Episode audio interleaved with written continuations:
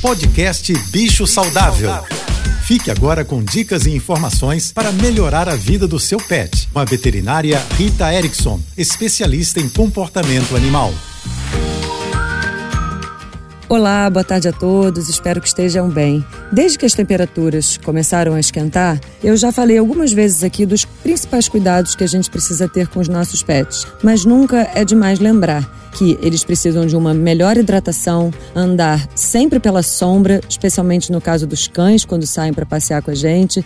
A temperatura do chão pode estar realmente alta e a gente só consegue saber disso testando com a nossa própria mão. E no primeiro sinal de cansaço, respeite o seu cão. No caso dos gatos, eles acabam ficando um pouquinho mais confortáveis, mas a gente percebe eles dormindo de barriga para cima, todos esparramados e escolhendo as superfícies frias ao invés daquelas aquelas cobertinhas que em geral eles gostam tanto. E esse assunto também é a campanha dessa semana. Cuidado com seu pet e com o verão.